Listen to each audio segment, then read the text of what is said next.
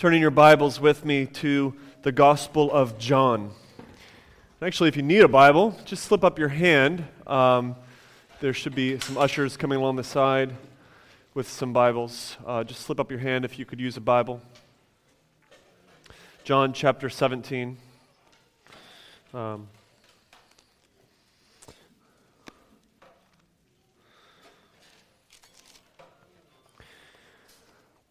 You know, uh, last week we began a series on prayer called Let Us Pray.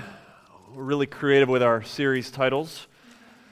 Um, we're, we're, focusing on praying in various ways, and one thing I found is as I was praying for the lost to be saved last week, God put one opportunity after another in front of my path, people who uh, I was able to share the gospel with. And I trust that that's your story in a growing sense, uh, pray that the lost will be saved. This morning, we turn our focus on prayer and we look at John chapter 17, the first 26 verses. tell you what, what I'm going to do, this is, this is a prayer that Jesus prayed, and there's a part of me that wanted to just read a portion of it this morning, the portion that we're going to zoom in on. But then I felt, nah, this is a prayer that Jesus himself prayed the high priestly prayer. And so, if you will, allow me to read the entire prayer, all 26 verses, and listen to Jesus pray. Start with verse 1. When Jesus had spoken these words, he lifted up his eyes to heaven. And he said, Father, the hour has come. Glorify your Son, that the Son may glorify you since you have given him authority over all flesh to give eternal life to whom he have given you, whom you have given him. And this is eternal life, that they know you, the only true God, and Jesus Christ, whom you have sent. I glorified you on earth, having accomplished the work that you gave me to do, and now, Father, glorify me in your own presence with the glory that I had with you before the world existed. I have manifested your name to the people whom you gave me out of the world. Yours they were, and you gave them to me, and they have kept your word. Now they know that everything you have given me is from you. For I have given them the words that you gave me, and they have received them, and have come to know in, and have come to know in truth that I came from you and they have believed that you sent me. I am praying for them. I'm not praying for the world, but for those whom you have given me, for they are yours. All mine are yours, and yours are mine, and I am glorified in them. And I am no longer in the world, but they are in the world. And I am coming to you, Holy Father, keep them in your name, which you have given me, that they may be one, even as we are one. While I was with them, I kept them in your name which you have given me, and I have guarded them, and not let one of them been, uh, has been lost, except the son of destruction, who is Judas, by the way, that the scripture might be fulfilled.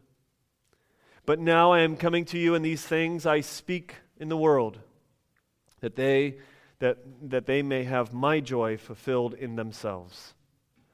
I have given them your word, and the world has hated them, because they are not of the world, just as I am not of the world. I do not ask that you take them out of the world, but that you keep them from the evil one. They are not of the world, just as I am not of the world. Sanctify them in, in your truth. Your word is truth. As you sent me into the world, I have sent them into the world. And for their sake I consecrate myself, that they also may be sanctified in truth.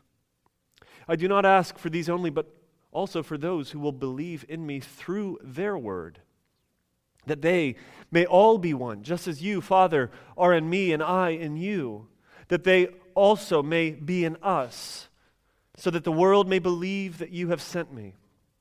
The glory that you have given me, I have given to them, that they may be one even as we are one. I in them and you in me, that they may be perfectly one, so that the world may know that you sent me and loved them even as you loved me. Father, I desire that they also, whom you have given me, may be with me where I am, to see my glory that you have given me, because you loved me before the foundation of the world. O righteous Father, even though the world does not know you, I know you, and these know that you have sent me. I made known to them your name, and I will continue to make it known that the love with which you have loved me may be in them, and I in them. Father, we ask that you speak to us through Jesus' prayer. Let us see how Jesus prays. Let us see the love and passion with which he prays, and let us realize that he's praying for us. And then may we follow his own example and pray that saints may be edified. It's in Jesus' name we pray. Amen. So, our title this morning of the sermon is Pray that the saints may be edified. Now, I realize that two of those words are words that you use about as much as you may use the word lest or alas. Saints and edified. So let me just break these words down for you really quickly and explain to you why I chose those two words for my title. Saints. I wonder what you, what you, I wonder what you think of when you hear the word saints. If you're a football fan, you might think of the city New Orleans. We are not praying this morning that the New Orleans Saints may be edified, all right? So that you football fans, especially you Ravens fans who are wondering why I was talking about the, uh, the Saints being, we're not praying for the Saints this morning, uh, those Saints. Uh, we're also not just talking about a few very godly men uh, who the church has called saint, such as St. Augustine or St. Francis. We're using the word saint in the same way the Bible uses the word saint, and that is to refer to all who are true believers in Christ. Men and women who have repented of their sins and trusted in Christ, true believers. Now, why not use the word Christians? Well, we will, and I'll use that inter- interchangeably, but the reality is there are false Christians. There are no false saints. Saint is a reference for someone who is a true believer, someone who is an adopted child of God. So pray that the saints may be edified. Just think of edifice, a building. The word edify in the Bible literally means to build up or to build a building. So the picture here is that we are a building and you are a block, all right? So I'm going to call you a block this morning. I hope that, that that's okay with you. Pray that the saints, true believers in Christ, will be edified or built up as a building. Now, what we have here before us is absolutely extraordinary as we see Jesus praying. My goal as we get into this, this prayer, this passage, is this. Um, as we're talking about praying for this, that, that the saints may be edified, that we will pray with our heads lifted up. We talked about last week how we often pray uh, as spiritual navel gazers. We pray as babies who just found their belly button and we can't take our heads off of ourselves in our praying, right? In our narcissistic, check my status, Facebook sort of culture, a my needs culture, we often pray in the same way. My concern is that the narcissistic culture of the world affects our prayer culture. So, how do you pray? Those of you who do pray, how do you pray? Do you mostly pray that your needs will be met, that pains will be taken care of, issues that you're facing, problems, feelings, challenges that you're going through? Now, all of that is good. Yes, yes, and yes. We are to pray that our needs will be met. All right, we are commanded to pray for our daily bread. My concern is that we stop right there. We look at ourselves, we look at our own spiritual belly buttons when we pray. My concern is that we often pray in the same way that we look at our own picture. All right, so be honest. If somebody were to show you a picture with you and five others in a group, 90% of the time you're looking at that picture, who are you looking at? And if you look good, you're happy. If you look bad, you're embarrassed. But, friends, it's okay because the other five people are looking at themselves anyway. They haven't even looked at you yet. And we pray in the same way, all right? we know that there are other people in our lives. We know that there are other people in this world, others for whom Christ has died, yet we can only look at ourselves. Isn't that concerning? My prayer, my hope through going through really this whole series is just that we might lift up our heads and see the horizon of God's activity in this world. So, last week, of course, we talked about praying for the lost, that the lost might be saved from that kingdom of darkness and brought into the glorious light.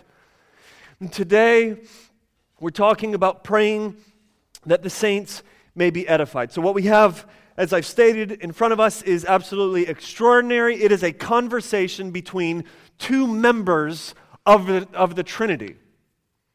One member of the Trinity talks to another member of the Trinity.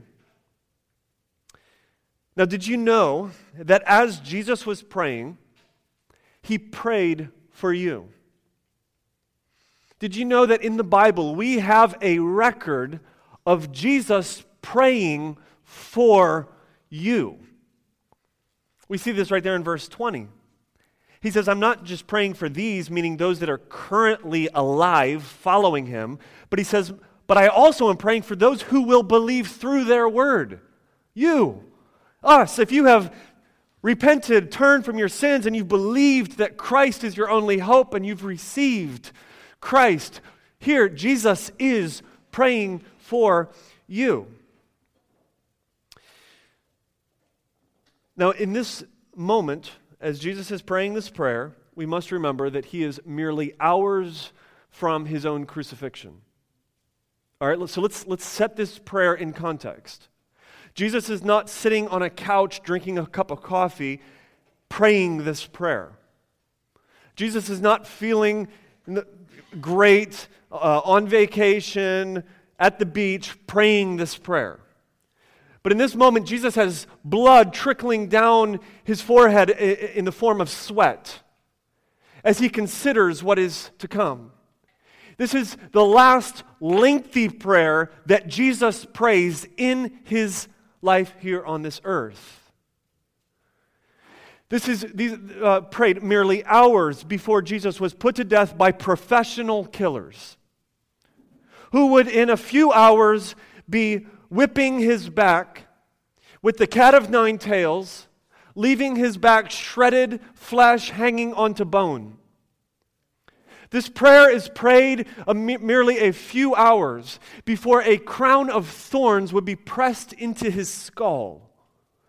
This prayer is prayed merely a few hours before spikes would be driven through his hands and through his feet, nailed to a cross, lifted as a spectacle, naked for all to see, and dropped into the ground. And friends, Jesus prays for you. I mean, I don't know about you, but if it was me and I knew what Jesus knew, my head would be focused on my belly button. I would be looking at myself. Just help me get through this. Help it to not be too painful, right? But his final lengthy time of quiet time, if you would, with, with the Father before he goes to what is the very worst that any man has experienced, not only an excruciating death, but the sins of all of God's people placed upon him, bearing the judgment for that sin, he lifts up his head and he sees the horizon of God's activity. And Jesus, here in his final prayer, prays that the saints may be built up. He prays for you. He prays for us. He prays for all who will believe on his name. Now, as he begins his prayer, before he gets to us, he starts with the glory of God. Look at verse 1. He says, Father, that the hour has come. Glorify your Son, that the Son may glorify you. The time has come. Let's be glorified. G. Campbell Morgan says the deepest passion of the heart of Jesus was not the saving of men, but the glory of God. And then the saving of men, because that is for the glory of God. You see, in our narcissistic culture, we think God is primarily about me. God is primarily about his own glory. Before we talk about praying for the saints to be edified, we must talk about why God wants the saints to be built up in the first place. Why does God want to build up Christians at all? In the 16th century, uh, there was uh, the, the Protestant, Protestant Reformation that took place. A hallmark of the Protestant Reformation is the phrase soli deo gloria, which means glory to God alone. In that era, indulgences were being sold, essentially, quote unquote, forgiveness of your sins was being sold so that the church could build an enormous cathedral to the glory of themselves. Look at how glory, glorified we are in this earth. The Pope in, that, in those days was all about his own glory, glory here on this earth. The hallmark of the Reformation said no, glory not to the church, glory not to a man, not to a pastor or a pope, glory only goes to God. All of the glory to God. And so, here, as we read this prayer, we see one member of the Trinity talking to another member of the Trinity, and he essentially says, Father, it is about time, the appointed time has come for us to be glorified. Look at verse 4. He says, I glorified you on earth. How did Jesus glorify the Father? He says, I glorified you on earth, having accomplished the work that you gave me to do. So Jesus glorifies, brings glory to the Father through being obedient, accomplishing the job, finishing the job. What was the job? Saving God's people. So he says, Here are these people whom you have given to me. I have now done the job. The job is accomplished, well done, job done. And I'm bringing glory to you through accomplishing, through finishing this work. Are you staying with me so far? We're getting to my point pretty soon. So the Father is glorified through Jesus, through Jesus finishing the job. Now, how is the Son glorified? Well, we see that God Himself, as, as, as God, is glorified through this appointed time, this moment in which Christ will be lifted up. The glory of God is seen, first and foremost, in the crucifixion of Christ. But I want to dig into this, and I want to point out in particular how Jesus himself is glorified. Now, there are a number of ways, but there is one way that sticks out to me in verse 10. Let's start with verse 9. He says, I am praying for them. So here, Jesus, verses 1 through 8, talks about the glory of God. It's time, the appointed time has come. Let's glorify ourselves. Now I'm praying for them who have believed that you sent me. I am not praying for the world, meaning the lost in this moment, but I'm praying for those whom you have given me, for they are yours. And then he goes on, he says, All mine are yours and all of yours are mine. Now look at the next line. He says, And I am glorified in them.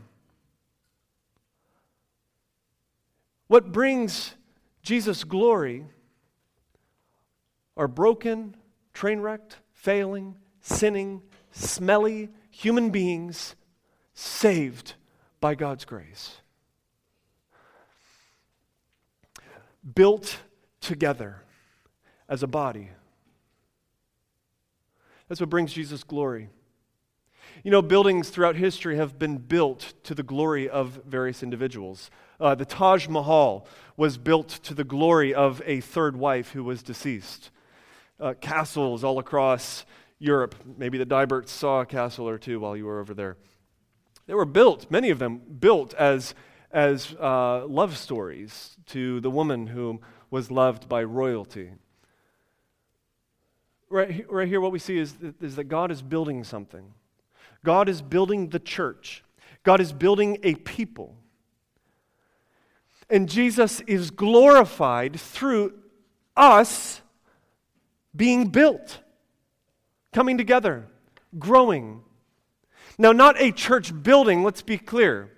We're not talking about a church building that brings glory to God. What brings glory to, to Christ is not a building, it's not a great song that is written, it's not a worship song in which we really feel it. What brings glory to Christ is not moments in which in, uh, something just amazing happens and, and, uh, and, and, we see a miracle. What, what brings glory to Christ are failing, sinning, train wrecked human beings who are saved by grace. Growing, hearts that were once ugly that are now turned and transformed and changed and they're becoming beautiful an individual who was marked by darkness. Now the darkness has been exposed as he has stepped into the light, and the light has transformed him, and he's been clothed in the righteousness of Christ. This is what brings glory to Jesus. Saints being edified. So, when we're praying about saints being edified, what we are primarily praying for is the glory of Jesus. We're praying that Jesus will be lifted up. We're praying that saints will be edified so that the world might see that Jesus is an incredible Savior. So, now how does Jesus pray for the saints to be edified? Well, let's take a look at it first. It's worth noting in verse 11 and verse 15, he points out that they are still in the world. Look at verse 11. He says, I'm praying, or I am no longer in the world, but they are in the world and I'm coming to you. Look at verse 15. He says, I do not ask that you take them out of the world, but you keep them in the world. So let's just be clear. Jesus is praying not for the saints who have deceased and are with him now in heaven. He's praying for the saints who are still in the world. Being a Christian is, at its core, a transfer of citizenship. So you're no longer a citizenship of Mexico, you're now a citizen of uh, uh, America. You, are no longer a citizen of this world. We once were citizens, we were marked by this world. Our citizenship was here. We were governed by the thinking and the rules of the worldview that we are caught up in here in this fallen world. Are you tracking with me? So we were once citizens of this dark, fallen world, and our mayor was the devil. Our citizenship at conversion is transferred to the kingdom of God. So now, Christians, those of you who have repented, turned from your sin, you've received Christ, you've trusted in Him, you have been given your transfer papers, you are no longer a citizen of this world, but you are a citizen of heaven. All right? Now, here's sort of the aha moment. We don't immediately move there. So, for whatever reason in God's sovereignty, God doesn't simply save the elect and then bring them to heaven. Whatever, in his sovereignty, he doesn't transfer the citizenship and immediately bring them home. But in God's providence and in his sovereignty, he transfers citizenship, and more often than not, we've got at least a few years living here as foreigners in a strange land. Now, we're going to talk about that in a few, or next week, actually. We're going to go into more depth there. This is the point I'm trying to chase right now. In the world, John 16 33, in the world, you will have trouble. Because Jesus points out, we are not of the world. So we are in the world, but friends, this is no longer our home. And so, because of that, because we are not of the world, in the world, you will have trouble. Why is it that Christians are always blindsided by trouble? Right? We, we're going along, we're doing our thing, we're worshiping, we're, we're, we're attending church, and all of a sudden, bam, trouble hits us, and we question God. What's going on? You never told me this would happen. God says, I, what? You never read John 16 33. If you open your Bible once in a while, you will know that in the world, Christians have trouble because this world is not our home. So, so Jesus here is praying for Christians in this world because he loves them and he knows that in the world they will have trouble. And so, as Jesus is praying for them, he prays, and I want to point out, he prays specifically in four ways. First, Jesus prays that the believers would be kept. We see this right there in verse 11. And I am no longer in the world, but they are in the world. I'm coming to you, Holy Father. Keep them in your name. I was at H&M. Why is that funny? I was shopping um, with my family, and Jess and the girls were around the corner, and I had Haddon in the stroller, and he was getting a little restless and wanted to get out, and so I unbuckled him, and he got out and stood literally right in front of me, and I'm watching him, and as soon as his feet touch the ground, he just darts, like boom, and uh, goes around the, what do you call it, clothing rack. And so immediately out of my sight, so I go like this to get him, and he's gone. I mean, he's just not anywhere to be found. He disappeared. I thought that, like the baby rapture came. I don't know. but he is nowhere to be found. And after about 10 to 15 seconds of panic, I do find him running out the, the front door of H&M. Now, this is the first time my wife has heard this story. I strategically tell these stories uh, in, in public settings. An imperfect father occasionally loses a child. All right? Father's Day, by the way. That wasn't planned. Um, thankfully, in my case, it was only for 10 to 15 seconds. But honestly, imperfect fathers, uh, as much as we uh, would, would not like to, occasionally we lose a child. A perfect father Listen, God is a perfect father. A perfect father. Would a perfect father lose one child? A perfect father loses none. Listen, a perfect shepherd loses none. Imperfect shepherds would. But Jesus was the perfect shepherd, and there, while he was on earth, he, he said, I've, I've kept them. I am the good shepherd, and I have kept them. I have not lost any of my sheep. And Father, now as I'm leaving, perfect Father, keep them. He says, keep them. Don't lose any of them. Now, our side of this, our responsibility is to abide in Christ. So we see in 1 John the command for us to abide in Christ, meaning remain with Him, meaning if you don't abide in Christ until the end, you will not be saved.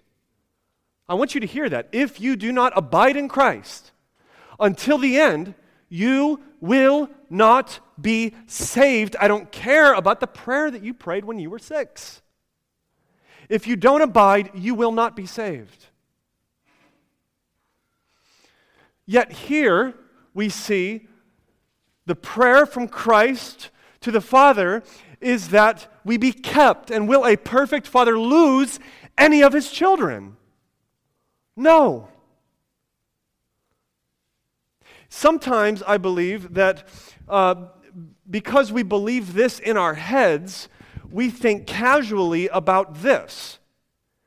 And we, we sort of go through life with a very casual relationship with God, casual relationship with Christ. And we really think nothing of abiding in Christ, we think nothing of remaining with Christ.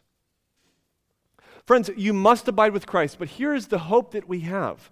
And this is the doctrine of the perseverance of saints. The hope that we have is that we will be kept in our abiding. Does that make sense? So we must remain, we must ab- abide. The shepherd has kept us, and now he's saying, Father, keep them in their abiding. Keep them in your word. Christian, your hope this morning to remain is not in your ability. Your hope this morning to remain is the fact that God is a perfect Father, and He will not lose any of His sons, and He will not lose any of His daughters. He will keep you until the day of redemption. So Jesus prayed that the saints may be kept. Friends, pray. All right, we're, we're going to talk about how to pray for each other. Pray that the saints may be kept by God's power. The second thing Jesus prays for is that we would be fulfilled in his own joy. Look at verse 13. But now I am coming to you, and these things I speak in the world, that they may have my joy fulfilled in themselves. That they may have my joy fulfilled in themselves. In the world, John 16, you will have trouble, but I have, what's the rest of it? Overcome the world. In the world you will have trouble, but I have overcome the world. Our normal course in this world, as citizens of this world, is to die old, cynical, and angry. That is the normal course, the way that the wind blows. All right? In the world you will have trouble, but I have overcome the world. This is what he's saying as he prays for us to have joy. He says, I pray that my joy will be fulfilled in them. Not that they will have some kind of joy that's mustered up uh, in and of their own strength, but that the joy of Christ will be fulfilled, come, brought to completion in us. This is the picture that we have. First, it is a declaration that you can have joy. Those of you who are suffering right now, you're going through times, seasons of, uh, of misery and unhappiness, friends, even in these seasons, you can have joy. And you can have joy because Jesus prayed for you to have joy. And Jesus not only prays for you to have joy, but Jesus the, supplies the joy that you can have. I pray, he says, that my joy will be fulfilled, will come to completion in them. Richard Baxter, as he was dying on his deathbed, he said, I have pain, yes, but I have peace. I have peace. Even in the midst of suffering, as we go through the troubles that this world will bring, we have joy. And friends, Jesus is glorified in this. Do you know that Jesus is glorified when you have his joy fulfilled in you? When you're happy in God? Let me illustrate it this way. My wife and I celebrated our 11th anniversary last month. And imagine uh, uh, after 11 years of being married, Imagine someone were to come along and say, Hey, Joel, are you, uh, are you happy with Jess? Do you have joy in your life because you're married to her? And, and what if my response was, Yes, I do. I have uh, like incredible joy.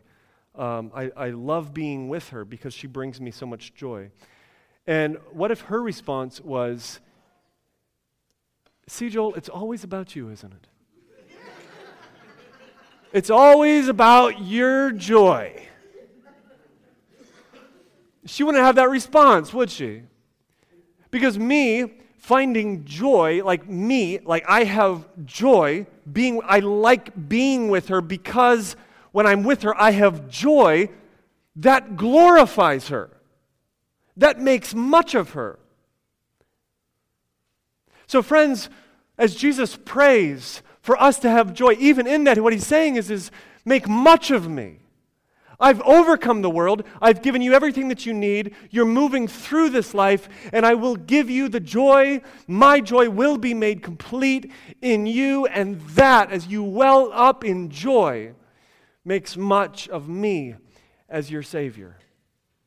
So Jesus prays that the believers will be kept. He prays that the believers will have joy. Thirdly, Jesus prays that the believers will be built up through being protected from the evil one. Look at verse 15. He says, I don't ask that you take them out of the world, but that you keep them from the evil one. Here, Jesus shows us that he knows where the real battle lies. When we talk about the fact that the world has troubles, Jesus knows that the real battle is not in the controversies, it's not in the whirlwind of uh, pains and problems that we face, it's not in job failure, it's not in uh, educational failure, marriage failure. I mean, all of these things that can sort of hit us naturally in the world. Jesus knows that the real problem that we face, the real battle that we face, is with, in the original language, the evil the evil, the personific, personification of evil. Here, Jesus believes that evil, wickedness exists, that evil is real, that it seeks your destruction. Do you see how this prayer is building? So, here, keep them. What is it that can destroy us? It is evil um, give them joy. What is it that can rob our joy? It is evil that exists in this world, seeking to devour whom it may. But Jesus here shows us that he knows that evil is not just a force. Evil is not just a theory or an idea or a feeling, but evil is a person. Protect them from the evil one. In C.S. Lewis's Screwtape Letters, it's uh, a fictional account of a senior demon giving instructions to a junior demon. The senior demon, as he instructs the junior, he says, Look, I'm going to paraphrase it. If you really want to get them, if you really want to get these people, you've got to convince them that you don't, you don't, don't exist. And when they uh, believe that you don't exist, then they're in the best place to be attacked. Friends, the most horrifying reality today of the devil, Satan, is not something you would see in a horror movie. It's not somebody just being overtaken and they've got like weird things coming out of their mouth and they're, I don't know, you, you get the picture, all right? Like their eyes kind of have this thing going on. It's not a horror movie picture. It's not faucets being turned on and off the most horrifying reality today in our culture, I think, is this that across the board, even in circles where the Bible is claimed to be preached, where the average member, church member comes in and sits and listens, the average uh, professing Christian believes less and less in the reality that there is a devil, that there is a Satan. The, the personification of evil, this being that seeks to devour us, who has a legion of demons that he is working through, and he is deceptive and he is cunning. Friends, if we, if we, if we uh, can get to the place where we don't believe that evil is really that big of a deal, that sin is not that big of a deal. That giving into a temptation is not that, if we get to that place, what we are essentially saying is that the evil one is really not that evil. It's not that big of a deal. And he will destroy, he wants to devour you.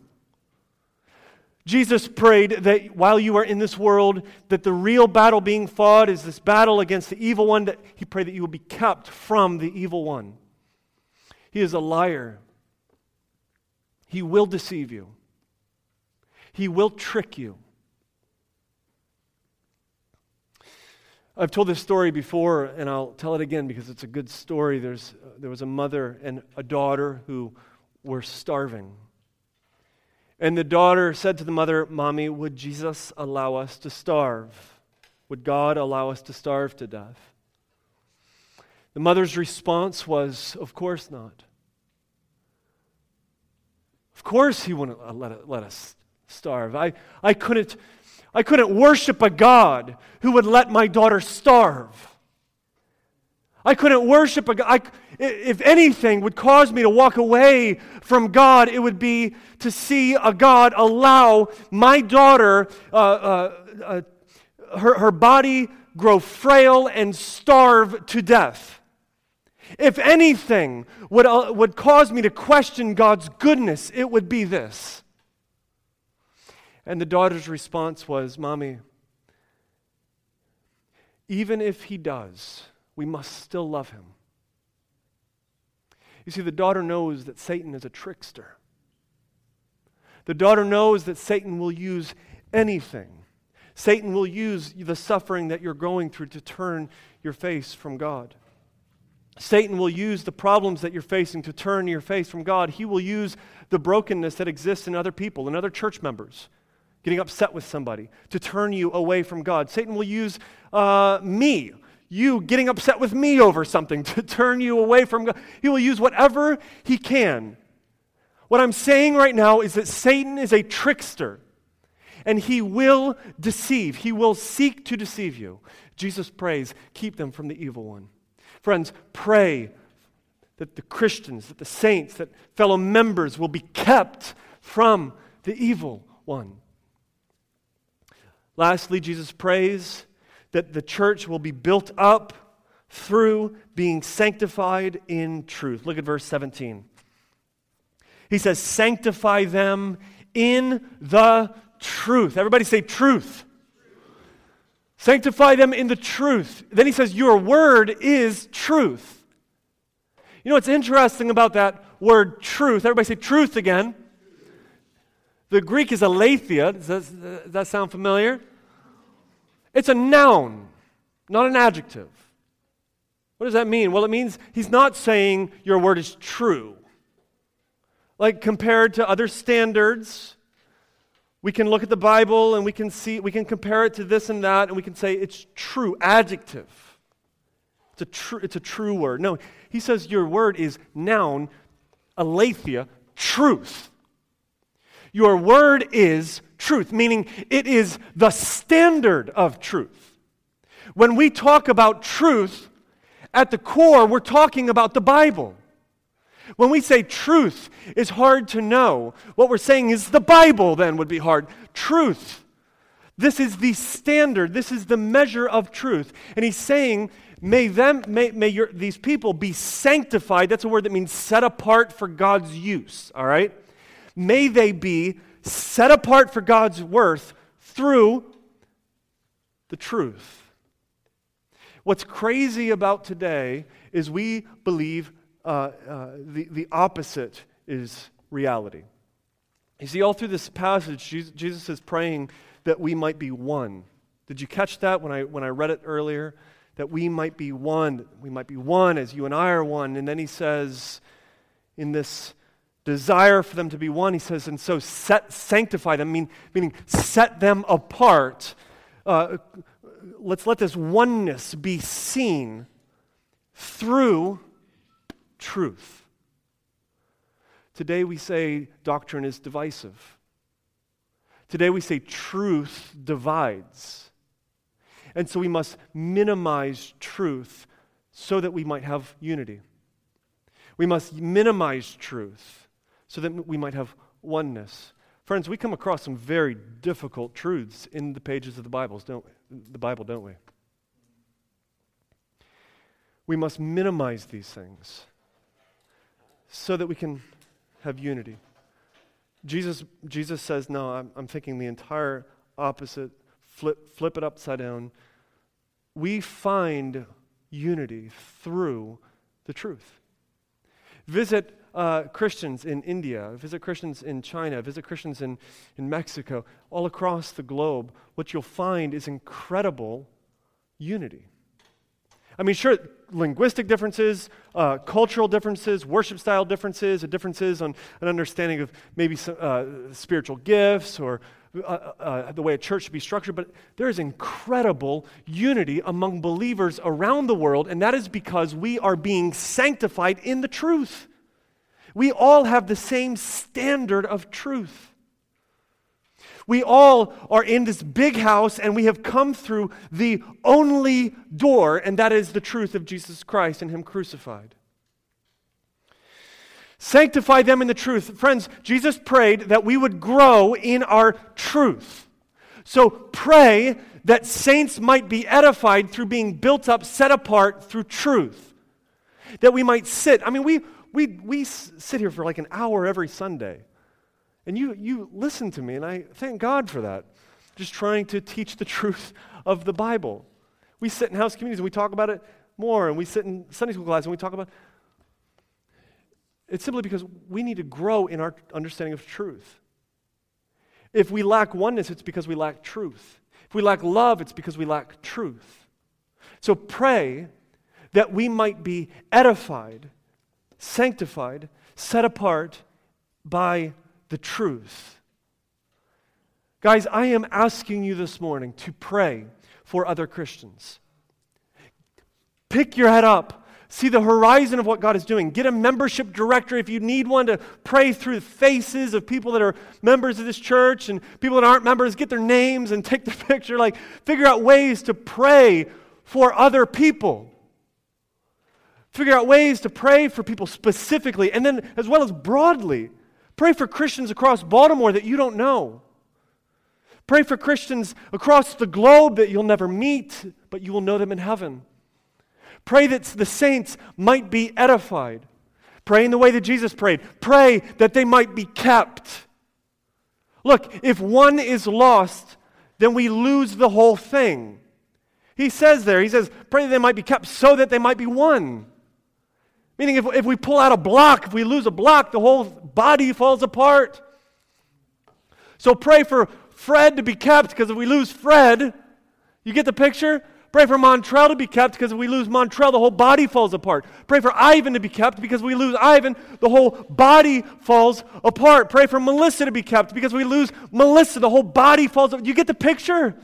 So we pray that the saints might be kept. We pray that they might have the, the joy of Christ fulfilled in them, that they would be protected from the evil one, and that they would be sanctified, set apart in the truth of the scriptures. Guys, we need renewal among us.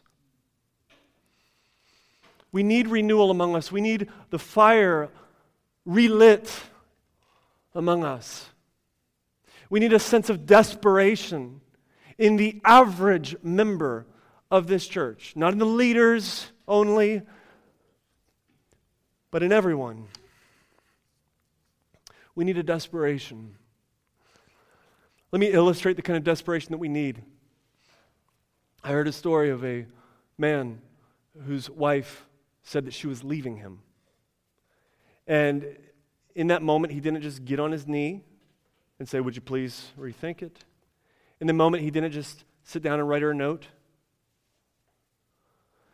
In that moment, he fell into her, onto his knees, his head in, his, in her lap, tears his arms wrapped around her waist, begging her to stay. That's desperation. If God were to leave you, would your whole world fall apart? If Christ were to say, I'm rolling out, would everything fall apart and nothing would make sense? Or would life for you go on as normal? Are we desperate for Jesus? Friends, the good news is that Christ has said, I will never leave you, and I will never forsake you.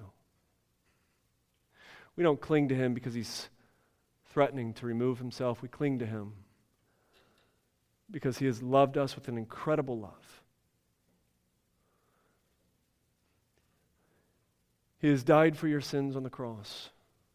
He has taken the judgment of God for you so that you might be saved. And all who turn from their sin and trust in Jesus are bought by his blood, adopted as children of God. Friends, our praying might need to begin with praying for yourself. You might need to say, God, break my heart. Create in me a sense of desperation. Create in me a, a desire for your glory, because frankly, I don't care. And as God creates in you a love for Christ and a desire that Christ might be lifted up, friends, I believe that you, your praying for the saints to be edified would be a natural expression. Pray that the saints would be edified so that Jesus might be seen as a glorious Savior. Let us pray. Father, we are desperate for you. You are our only hope in this world. In this world, we have trouble, yet Christ has overcome this world. We thank you for that truth. And we ask that you create in us a sense of desperation for Jesus and a desire for his glory so that we might then pray for one another, that the saints may be edified, built up, so that Jesus might be glorified. It's in Jesus' name we pray. Amen.